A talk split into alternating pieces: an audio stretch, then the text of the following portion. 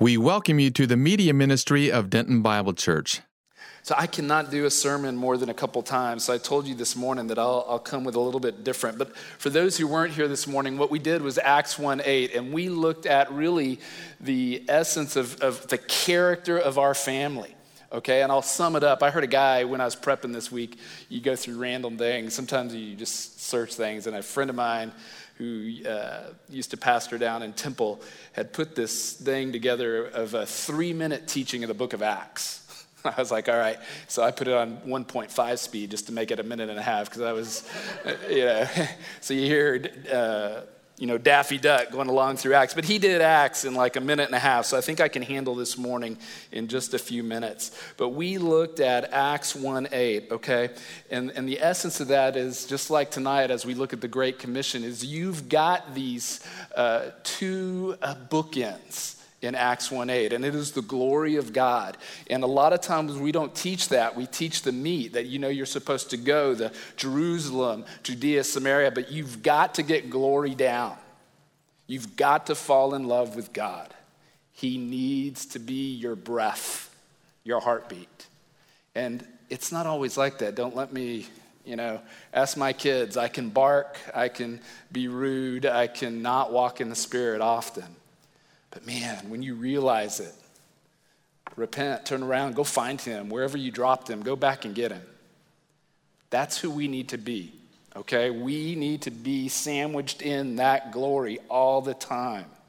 When Paul talks about prayer without ceasing, I think what he's talking about is being in the presence always, that you're always including him in on the person you're talking to, the words you're saying, the things you're doing, how you treat your wife, your kids, your coworkers, the way you drive, yeah, gentlemen, um, whatever. Okay? And so we're always inspiring and expiring his presence in a, a symbolic way, but it needs to be that real. And then we got into uh, not just the concentric circles of Jerusalem, Judea, Samaria, and the ends of the earth, but the, the emotional spiritualness that comes with that. That in Jerusalem, though it is the city of peace, it is the place of death. All right? Jesus died there. The Lamb of God who was born in Bethlehem, basically, he goes 10 kilometers by the end of his life and he hangs on a cross there. And after you get glory, you've got to get death. It's not just Jesus loves you and has a wonderful plan for your life, though that four spiritual laws has led many to Christ, I think. You need to realize that sometimes that wonderful plan is not so rose gardeny. There's issues, okay? But even before that, death to self, death to self ambition, death to anything that I must have that's outside of Him. All right? I thought I was pretty unselfish. Then I got married. I thought I kind of got unselfish again. Then I started having kids. And I'm getting like Paul, just worse with age. I will be the worst of sinners by the time I die, I'm sure. But it's just this realization that there's so much of me that needs to die, that needs to continue to be uh, set aside. All right? And then once you get death, that's where life comes out. It's the seed that's planted that dies in the ground, then it springs forth life. And it's from that life that you have something to give. And I'm not saying that you've got to wait a long time. You're dying and living simultaneously, okay? If you come to Christ, if you know Jesus, it's time to start living as you're dying. Okay? The first time I went out with Mel Summerall, this is what it looked like. Okay? We, uh, we go to this place where you have to close the blinds for church because uh, there's three types of groups of people there, and one group is indigenous, and it's not legal to have them in. So we whisper our hymns. I'm 23, maybe. Got nothing in my tool belt. Nothing. We're teaching BTCP. It's the first time we've tried it outside of this land. And we stand up there, and Mel gets up there, and he, for an hour, he's like, okay, this is what the program is, this is what it does, this is what it's going to look like for the next couple years for you guys. Da, da, da, and after an hour, he goes, and your teacher for the week will be James Arnold. That's the first I heard about it. Okay? Like I knew I was going, I knew I was going to participate at some level, but I was just now thrown into eight hours a day for two weeks. That night, we had a little visit at the dinner table. I'm like, dude, what are you thinking? And he's like, yeah, I ran up the hills in World War II with a bayonet at 16. What do you say to that? Uh, there's nothing to say to that. And so you grab your non bayoneted bayonet and you run. And I'm not saying that's the best way. In fact, Mike Griffiths is back there shaking his head, I'm sure. But um, Mel was always there beside me. He was always there to catch me. He was always there to pull me off the stage if needed. All right? But we, we die and we live. We die and we live. You've got a testimony, share it. You got a testimony and a little bit of a, a gospel truth, great, go get after it. Run back to your mentor, and you need to find one of those like now. Now. The day I showed up in Denton was 1988. I found Campus Crusade for Christ because they were the most zealots on campus. I said, Where do you go to church? They said, Denton Bible. I came here. I never went anywhere else. I came here and I said, Who disciples men? They said, Mel Summerall. I went and beat on his door, and I didn't know it was like throwing meat to a wolf. And that started our relationship. And we are 30 something years into that. Okay? Coming home this year, I had the privilege of leading a study with him on Tuesday nights. It was the highlight of my time here, just to be with him once again. So, glory, death to life, and then we talked about risk that when you get out into the Judea and the Samaria, it's no longer hometown team. You're not accepted here. You're, you're different dialect, you're different belief, you're different every day. And you got to live on a riskiness. And if you don't, your, your Christianity is going to get really dry. As I said this morning, you're probably verging on irrelevant. That you're like, this really doesn't matter to me. We become entertainment up here. Okay? What we're going to see in tonight's text as we move from Acts 1 8 to more of the content of not just going out and what that looks like emotionally and spiritually, but from the character. Now, what is the content? We're going to see that there are things that you need to know, things that you need to bring to the table.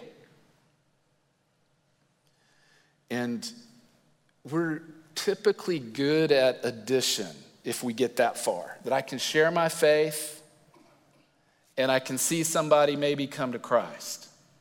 If you get that far. I hate to tell you, I haven't looked at stats lately, but the percentage of people that even get that far is minimal. But if you get that far, you've got to complete the deal. And the deal is multiplication. You've got to get to somebody to where they too can reproduce. That's your goal. That's your lifeblood. That's your bare minimal. Okay? And I don't know how to stress that enough, but that's what we gotta do. Well, we're dead. We're dead. So you got glory, you got death to life, you got risk, and then we come back to glory. Now, the 11 disciples, 11 men who in Acts is going to say, turn the world upside down. We got 10 times that in this place. There's no reason Denton shouldn't be turned upside down if we go activate the power of the Spirit in, in our places of work, our places of wherever. We need to get out there. 11 disciples. There weren't that many. Ran into a guy named Damodar. I think he's a supported missionary of ours now. He's no longer in Nepal. He was Nepalese when, he's still Nepalese. That doesn't change. Um, he, he's Nepalese guy, but he was born into the Brahmin caste, okay, which if you know anything about the caste system over there, it's the high of the high. No one can touch him. Nobody. Just because, and that you can tell, kind of like we can tell here a little bit, we're kind of a melting pot, but just by looking at him, his features, his height, the way he carries himself. When I went to Russia the first time, 88, 89, I said, How do you know I'm an American? They said, Oh, it's so easy. your haircut, your shoes, and your smile. We don't do any of those things, okay? And, uh, and I don't smile a lot, so. Um, but anyway, he had nothing to give at that point in time. And he's like, but I, I, I love Jesus. They didn't even have a Bible in his language in 1988, 1989. They did a marriage. Uh, I remember talking to the couple. They did a marriage by reading the four spiritual laws and pronouncing them husband and wife. That's all they had. That's okay. Some of y'all weren't born then, but I was born then. 1988, 1980. That's not that long ago. And so he goes, What can I do? And so they realized that he could get on a plane, go into India, pick up Bibles, load them into a suitcase, come back to Nepal, and though they weren't in Nepalese, they were in a language that they could understand, and that he could come strolling through the airport and nobody was going to touch him. And for the first few years of his ministry, while he's learning Bible and doing things, that's all he did. Every time they could afford a flight. I mean, he must have had Indian Air frequent flyer miles out the wazoo. Don't limit what God can do through what you see as limitations. These 11 guys, people looked at them, they thought, man, they're not educated.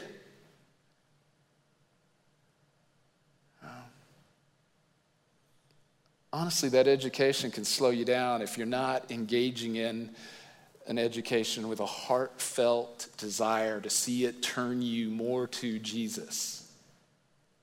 I had a Greek professor who, and I'm, I've been in so many countries and I can speak about 50 words and about 50 languages, and I am the most linguistic non person in the world. I promise you, I've forgotten more languages than anyone will ever learn. But I had this Greek professor who could take verbs and different functions of grammar, and he could turn it into something that was so interesting. And God will do that with you. He will take something that you see as commonplace, but He's created you just for that.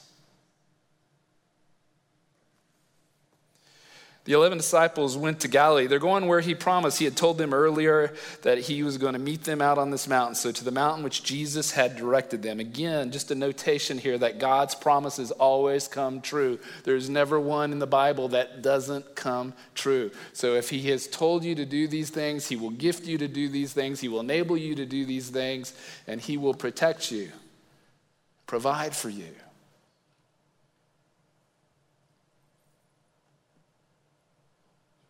He will get you home.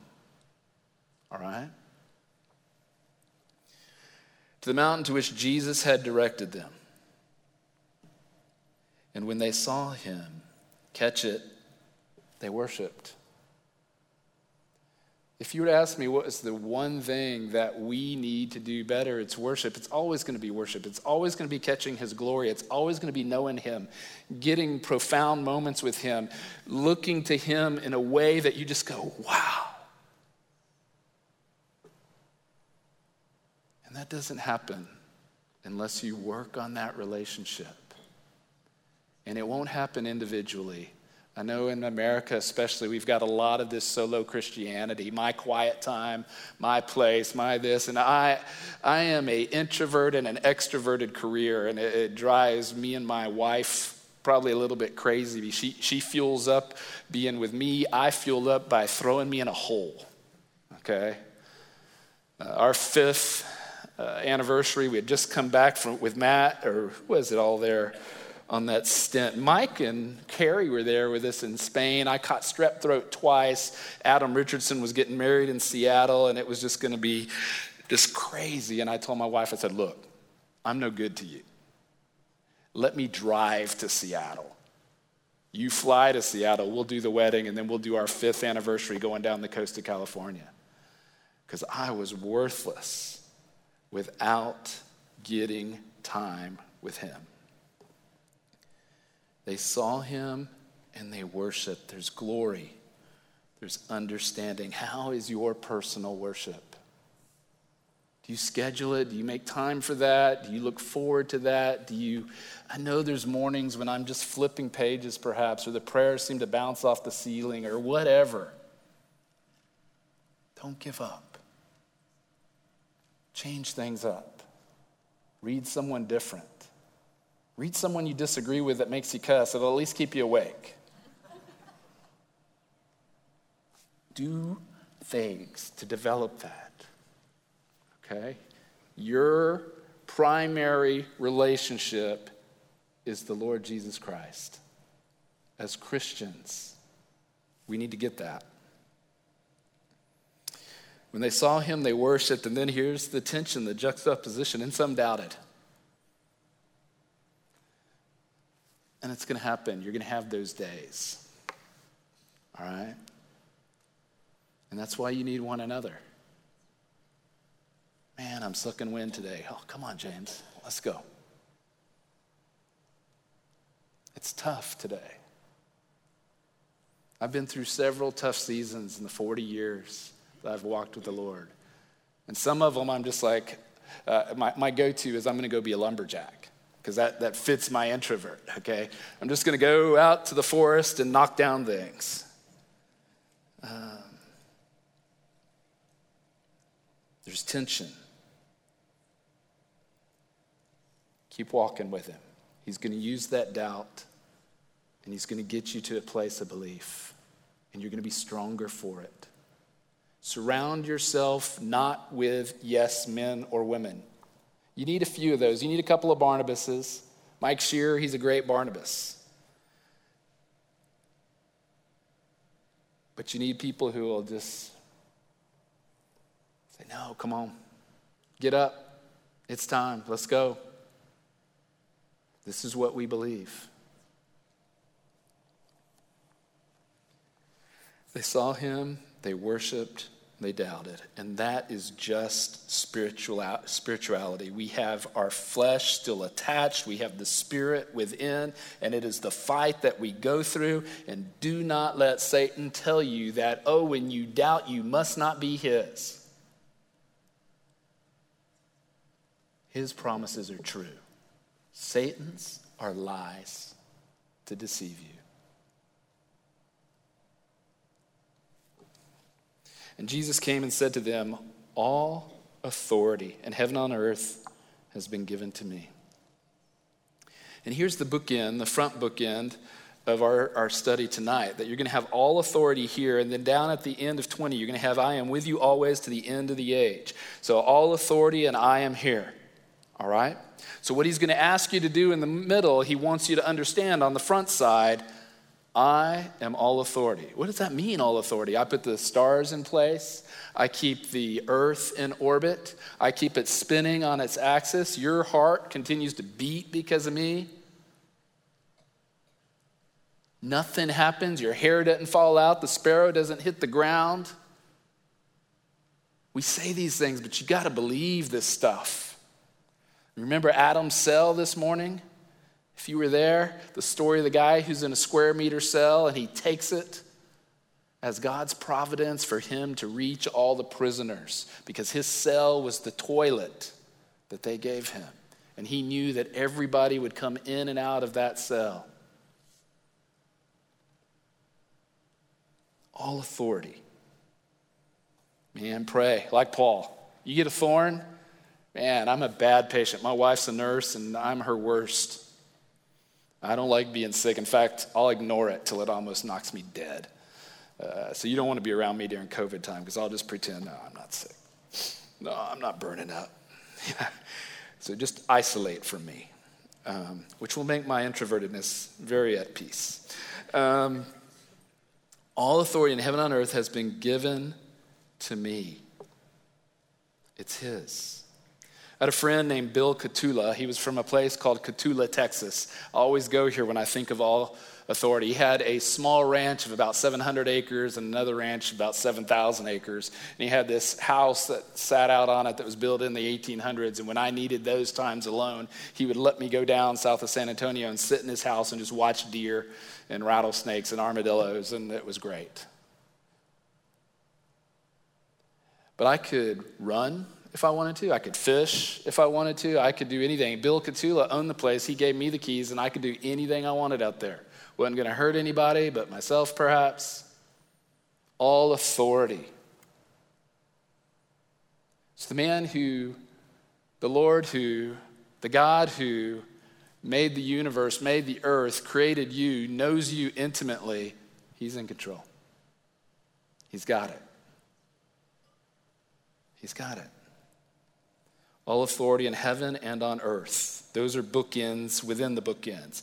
That's uh, what they call a merism. It's from the beginning to the end, from the head to the toe, from heaven and on earth, from the highest to the lowest. Everywhere there is no place you can go to the bottom of the sea or the highest mountain that He is not there and He is not sovereign. And you got to get it because you're about to be asked to do the greatest educational conversion task in the world. You're going to be asked to swim upstream. Go. There's all kinds of grammar here that you could do, but basically, the go goes with the make disciples and its participles and all this stuff that I'm really poor at. I already told you that, so I won't even try to fake it. But it means that you are, it's an imperative, a command, that you need to go. Go. There's a lot of theological gymnastics on that word. But go means go.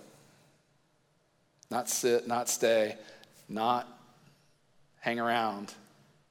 It's go. Some of you will go a little further, but all of us are committed to the big go. As I said this morning, some of us are rope holders, and some of us go down the well on the rope. We all have the same hands, scars from working together. But go.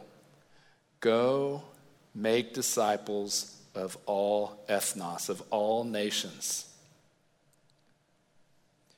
Like, man, but they don't really want to hear the message. We're in a day where it's not very welcome. I mean, did they really write this thinking about that? First century was a lot worse than it was today. Nero liked to make torches out of you Christians. And in certain parts today, it's just as bad as it was then. You might get a little rejection here. Maybe someone might pop you for it, but doubtful yet. It might be coming. But we're to go and make disciples of all the nations. You've heard the adage that you can't you, you can lead a horse to water, but you can't make it drink. Well, uh, what we do is a salt, blo- a salt block. You need to become a salt block because that makes a horse thirsty. And somehow you need to get into these people's lives in creative ways. Use as much creativity as you do for your greatest hobby or your, your greatest profit or your work or your recreation, whatever it is. You need to be thinking about the people in your life the way you think about these other things and just go, hey, how can I make this a conversation? Because I promise you, the need is there. As we have found, even in France, which I would say is some of the hardest people I've ever come against. But the need is there. You just got to find a way in. There was a young Vietnamese French guy that used to hang out at the Nice church. And he came three years. If we opened the doors, he was there. He was alternative. Uh, he had a lot of issues. He, he liked to use substances that weren't legit. I mean, all kinds of things going on. And I'd talk to him, everyone talked to him, and you know, he probably heard the gospel 10,000 times. I don't know. So finally, I'm just out in the parking lot with him, and I'm like, hey, man, why, uh, why you keep coming back? I have the gift of directness. And he was like, you know what? He goes, in all of France, I've never met people that were as loving as the people here. And as a pastor, my heart about exploded, you know. And that's, that's what you've got to keep in check. Truth and love, love and truth, truth and love. You've always got to keep that relationship going. You've got to keep an open door. There are times when you got to say, No, I can't do, I can't go, I can't talk, I can't. But hey, I love you. Love you. I, I got a text today. I don't think this one's being filmed, so I think I can say this, but this morning I told you about a uh, coffee shop that I go to. The guy texted me, non believer. He goes, Hey, I know you're preaching today. I may not believe everything you say, but man, I believe in you. I'm like, Really? And I wrote him, I said, This made my day. And then he comes back and he goes, Hey, I watched it also on TV or whatever you were doing. And I'm like, oh my. And, and it means a lot to me because this guy's not an evangelistic target to me. He's become a friend. I mean, I love this guy, his wife, his kid. I would have never expected that. You've got to be salt. You've got to be light. Truth, yes, of course. But you got to move in to where they are. And you've got to overlook a lot of stuff. Stuff's tertiary. Don't get sidetracked. Satan wants you to get sidetracked onto these little itty bitty idiosyncrasies that God will work it out. Let them see the love of Christ in you. Go therefore and make disciples of all nations. Okay, what is this making disciples really about? And you got to get this because this is the multiplication. Because from, the, from here on, you're going to see that you're not just sharing a gospel track, but you're getting them to take it in such a way, a 2 Timothy 2 2 way, to where you have taught men who have been faithful, who have taught other men, who are now teaching other men. And that's your goal, and you're always looking for those. You're, you're looking to see where God's moving and, and just keep pursuing and to keep training. And to, if you don't know, go find an answer. You know, get a Mel Summerall to teach you and, and just keep passing it out, passing it out, passing it out.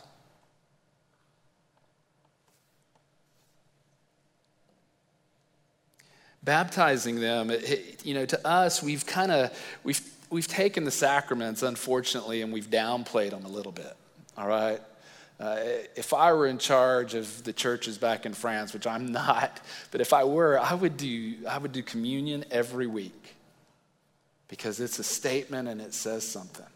I talked to a man this morning. I said, Hey, what brought you down, Bob? He goes, Oh, this and that. I said, Yeah, what do you think? He goes, Well, you know, I just needed to find a place to where I could do communion again. He'd been away from the church for a long time. I hope you're not here tonight. If you are, I won't name you. Cause, uh, but, um, and I was like, oh. And so he came to Denton Bible and he goes, yeah, and they did communion and I just knew it was home. And I was like, you came on the right week. yeah. And that's okay. But baptism is kind of something that you just do because you, you said the prayer, you accepted faith in it. But in this culture and in the culture where my friend in Nepal was this morning, it's worldview change. This is in Muslim cultures where you start getting persecuted. You say you like Jesus all you want, but if, when you get baptized, it's a statement that I am moving from this position to this position. That I am leaving this behind and I am taking on a new identity.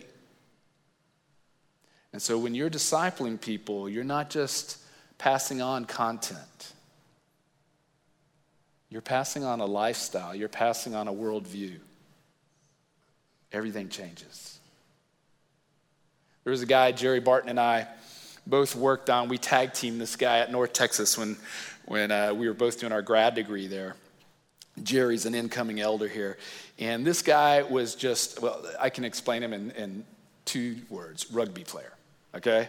So eh, he just bled a lot, he smelled a lot, he hurt a lot, he hit a lot. He was just rough. He would pick on me, and eh, I was half his size, and I'd be coming down the aisle. We are both grad students, so you'd think education center, you know, but every expletive would come out of his mouth, and he would point at me and goes, Oh, you're that Christian dude.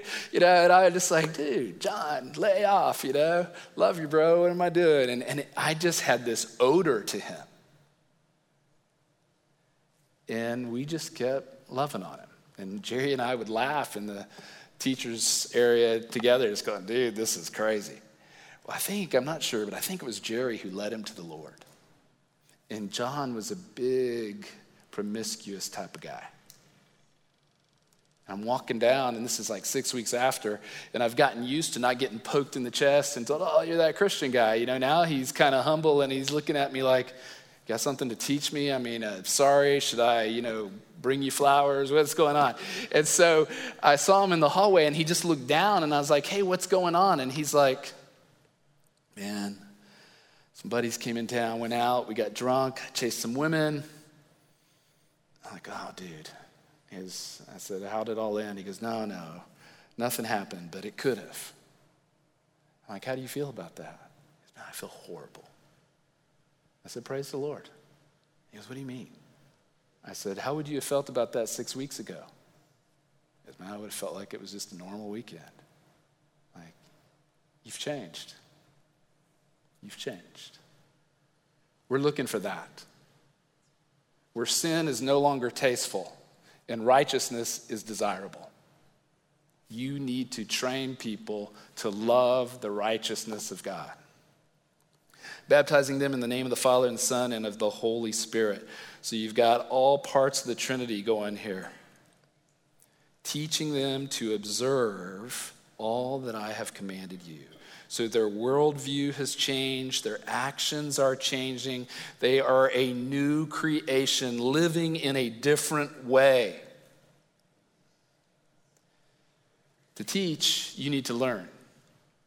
If you haven't learned, you either just got to Denton Bible, or honestly, you're, I don't know. You've got so many opportunities here. You go find my buddy Charles Stoffus and you sign up for anything he teaches. All right? You get into a small group. If you've been taught but you feel like I'm lacking a little bit, go find a BTCP class. Go talk to Mark Maddox or Mike Shear Chris Cobble. We got plenty to load you for bear. To teach, you need to be taught. You don't have to have the teaching gift. This is not something only for teachers. It's like evangelism is not only for evangelists. I'm not an evangelist, but I've got to do my part. So I found how to do my part. My part is I walk into weird places, meet weird people, and try to love them. Because I was a weird person. I don't know if y'all remember James Skinner. Just old James Skinner, gregarious type of guy. We walk into a room and he knows everybody in the instant. And he used to say to me, he goes, You find the strangest person in the room and go off into a corner with them. I'm like, yep. I said, we're a good team. You go tell everyone about Jesus. I'm going to go talk to the one no one else will talk to. Know yourself. Figure it out. Figure your style. You don't always get to work within your gift frame, but as you can, make it happen. Teaching them to observe all that I have commanded you. And behold, the other end of the book shall fear. I am with you always to the end of the age. I have all authority. I am always with you. We saw this morning, He is glorious. He has given us the breadth of the earth to spread out across. He has told us exactly what it is that the content of what we need to be giving. Everything he's commanded. It's within the 66 books that you have. All that's lacking is you, me, we, us. So the challenge is you hear this does it change you? I'll give you your two options. You walk out of here and say, hey, he's got pretty good teaching skills. Yeah, yeah I like that, James. whoa. Radio, song later, sonic drink, it's gone. It's like surfing the internet if you do church that way. We read about all these catastrophes, and it will desensitize you. It will train you to not give a rip. If you're going to read the newspaper, if you're going to watch the news, you better be on your knees these days. You need to be praying through these issues because otherwise they're just coming in and going out, and you're just thinking, oh, that's normal.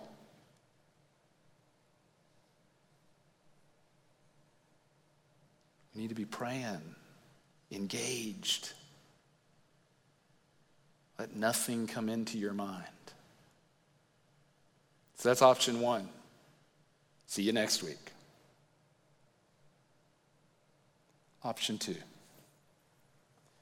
Believe that what the Bible says, where I've represented it, not my silly illustrations, but where we've looked at Bible, is true.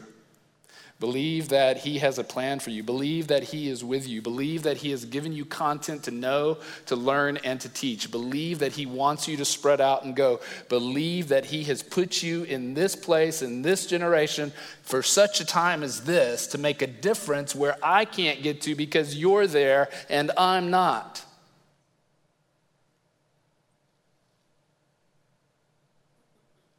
and to live on point. This morning, this evening, I've given you nothing new. Nothing at all. We're just taking some vitamins. We're just gathering for some stale hot dogs. But this is Christianity. This is worship. It's us living our lives out in a way that is glorifying to Him. It is receiving His power within us and spreading it wherever He would like. It is living in a risky way and in, in watching Him work. You may be ridiculed. I'm, I'm not going to say you won't. You, you may be defriended on all kinds of social media. You may not get liked. Honestly, I said this morning don't do it on social media. Find somebody and sit with them. Bring the humanity into it. Show them that you care enough to get face to face with them and weep if you have to. But let them know that they need Jesus as you needed Jesus. And that not only do they need him for salvation, but they need him for this life as well. That purpose is found in the Great Commission. Purpose is found in making him Lord. He is holy, holy, holy. This church desires to get you to where you need to be. If you don't know the pathway to that, man, call me, text me, email me, whatever. Find someone on staff, because I promise you, there's a place for you and there's a purpose for you inside of this church and outside in these fields that are ripe for harvest. And you will find a life that is crazy blessed, even though it may be a bit suffering at times. That in that suffering, you will find these tears of joy that exist in a profound relationship that you'll have with Jesus Christ. Father, so much more to say, and yet, Lord, this is the time we've been given. I pray, Father, that the time of fellowship would spur on conversations of figuring this out, learning how to love you and love others, to care enough to engage, to trust that you are who you are. And Father, to find the joy of living the purpose for which we were created. And let us be salt and light, a smile, a touch of love in a way that you can use to change whoever it is you lead us to. Make us bold, give us courage. Amen.